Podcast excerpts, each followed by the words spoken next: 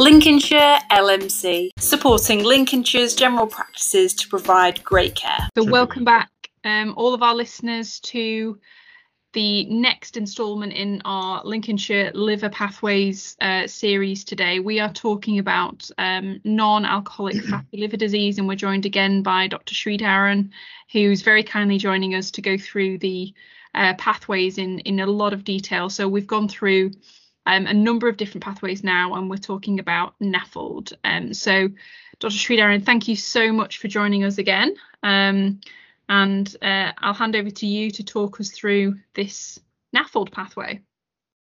Thank you so much, Lucy, and hi everyone. If you have been on our previous pathways, we hope it gave you a better understanding and also some clarity on the referral pathways of patients with risk for chronic liver fibrosis, and a kind of an integrated care and monitoring, as well as management of these patients between primary and secondary care without much of a hassle. Now, in this particular pathway, we are going to look at non-alcoholic fatty liver, which is probably a paradigm shift in the way we look at liver diseases. Yes, of course, we knew that alcohol is a major cause of chronic liver disease, cirrhosis and decompensation, but non-alcoholic fatty liver is present in, or the risk is present in 25% of the population, and that is 1 in 4 people. To put things in perspective, patients can have abnormal liver biochemistry in about 4 to 5% of the population. That is 1 in 20 people walking on the road, and the majority of those patients with abnormal liver biochemistry with no symptoms have non-alcoholic fatty liver. So it is of absolute importance that these patients get picked up for the risk of fibrosis and monitoring of fibrosis, even though we do not have a licensed medication as treatment for them. But we do know from the existing evidence that weight reduction of up to 10% of body weight with diet and exercise alone over a period of 6 to 12 months does slow down the fibrosis in the liver in these patients. So it is clearly a modifiable process, and hence it is important to assess the scarring in the liver. Now, again, the number of people who have this condition is huge, and obviously we cannot offer them any invasive or any other interventional test for this in the population on a regular basis in any kind of health system, and hence we have been on the lookout for less invasive, non-invasive blood tests and other markers to assess the initial risk of patients having non-alcoholic fatty liver, and that is what we're going to go through in this pathway to be undertaken in the community before they require more sophisticated investigations. Now, there are 3 ways that non-alcoholic fatty liver patients are going to come into contact with healthcare clinicians, particularly in primary care. And there are people who would have had an ultrasound scan for a variety of reasons, and that would have shown increased reflectivity in the liver, which is most commonly fat. But fibrosis also can give rise to that. But the commonest reason of increased reflectivity in the liver parenchyma is because of fatty liver. And if you do have an incidental finding of fatty liver on ultrasound, the second pathway is they would have had blood tests, and that would have shown an abnormal liver biochemistry for which an underlying cause is not clear. And the third reason why fatty liver would come across any clinician's practice is patients who are at risk for metabolic syndrome. And those are patients with a high body mass index of more than 30, patients who have hypertension, patients who have type 2 diabetes, and in a proportion of patients who has the full set of metabolic syndrome, who would have hypertriglyceridemia, and also they would have gout. And so if any of these groups of patients, or any of the patients who belong to these 3 groups, then it is important to assess their risk of having fatty liver and also risk of fibrosis because of that fatty liver. So if the patient has abnormal liver biochemistry, we would probably say just follow the abnormal liver biochemistry pathway, which would take you all the way down to how they get scanned with the FibroScan if it is required. But if the patient has a fatty liver on ultrasound, it's whether they have abnormal liver biochemistry or not, they do have a fatty liver. And these are the patients who would need a FIB-4 score measured. And a FIB-4 score is a simple test which is based on age, AST, ALT, and platelet count. And this could be requested through the biochemistry and full blood count form that you use to request any test, and just request FIB-4. And you would get the results and also the interpretation of the same. Now, for anyone who is less than 65 years of age, 1.3 or more of FIB-4 requires further fibrosis assessment. For people aged 65 or over, a FIB-4 score reading of 2 or more requires further fibrosis assessment.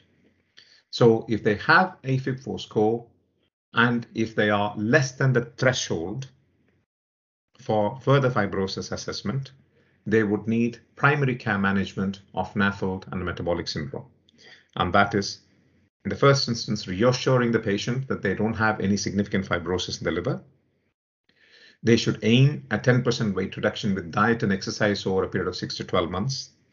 It is imperative that their cardiovascular risk factors are optimized, diabetic control, treatment of their hyperlipidemia, and a very important point to note here is there is no contraindications for statins, even if they had abnormal liver biochemistry, and the same stopping rules will apply when they are commenced on statins, and that is given in the BNF.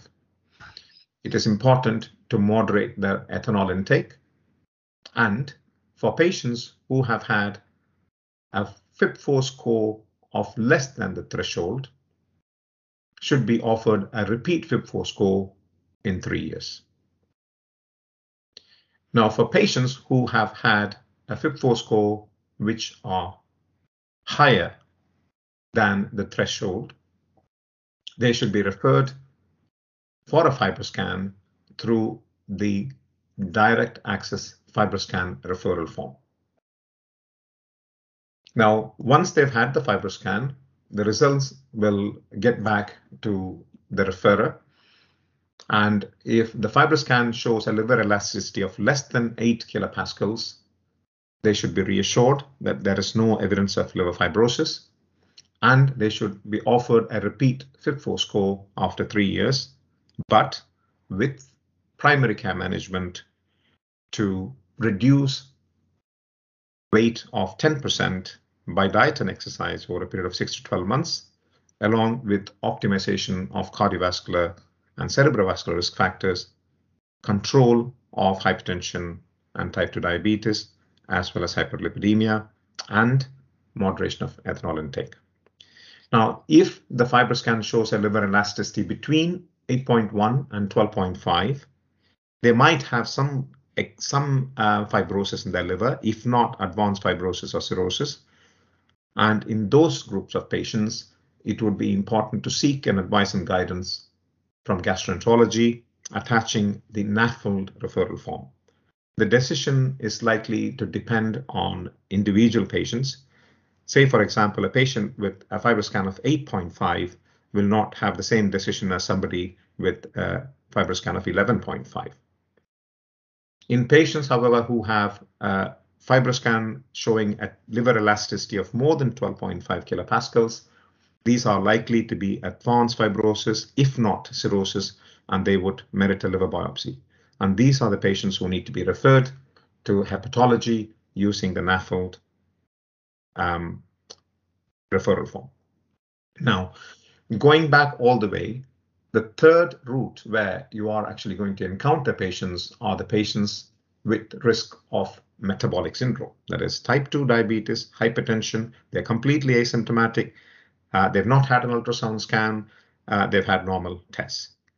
Now, these patients are at risk for non-alcoholic fatty liver. So it would be important to check their liver biochemistry, even if they have not had that before. If the liver biochemistry is abnormal, follow the liver biochemistry, abnormal liver biochemistry pathway. Either it is cholestatic or it is parenchymal, doesn't matter, follow that pathway. If the liver biochemistry is normal, now this is where the first step of dealing with a 25% population at risk. Not everybody can have a FibroScan. So the first is to assess a little bit more in detail of their risk. And the test that we recommend, which is a validated test called the fatty liver index. And the fatty liver index is a complex equation taking into account one's body mass index, their waist circumference, gamma GT, and triglyceride levels. So these need to be requested and measured in the GP surgery, and a fatty liver index need to be calculated. And our backstage colleagues are working hard to incorporate this directly in your EMIS system one for you to access these results, which might self-populate the equation, but they are working hard on that at this stage. So it'll be a little bit more clear, but there are a number of websites which will give you an automatic calculation if you enter the readings of these four parameters in online platforms. And if the fatty liver index is more than 60, these are the patients who would require further fibrosis assessment. And these patients would go on to have a FIB-4 score and so on and so forth as the previous two groups. If the fatty liver index is less than 60, they should be reassured and offered repeat fatty liver index in 5 years. But in the meanwhile, it would be prudent to inform the patient that they are at risk and they would work on their modifiable risk factors in any case at this stage. Thank you. So just a question about the fatty liver index. I'm just thinking GPs, practice nurses, AMPs that might be listening might be wondering, you know, how do we kind of identify these patients? Should we be you know, doing it on all of our diabetic patients? Should we be doing it on all of our patients over a certain BMI, or is it, should it be opportunistic? What would you recommend? Yeah, anybody you think could have a metabolic syndrome, I would do it. Yeah. And because it is actually a simple test to do and to just flag up a risk factor. And I know in primary care, you would be having so many of these flags coming up for so many things. It is extremely difficult. But because this is fairly highly prevalent, it becomes important to pick out those people who are at particular risk. Okie dokie. That certainly gives gives us a lot to think about, and you know, certainly you've talked a lot about the you know, that 25% is a huge prevalence of this disease, and you know, it stands to reason that there'll be patients that should be risk stratified that maybe aren't being, or certainly gives practices some things to think about. Okay, thank you so much for talking through that, and it, you know, it certainly is helpful to go through again with specifically with regards to the FibroScan results and what to do with them, and how to manage some of these patients in primary care. It's quite comprehensive in terms of what we do with these patients if their FIB-4 score is under that threshold. So thank you so much. Absolutely. And this is the most difficult group of patients for you to pick up and keep a tab on, because they're going to be completely asymptomatic, and we are actually subjecting them to various kind of levels of testing and monitoring and following up. And that is because we do not have the tool to identify the at-risk patients in a more straightforward way.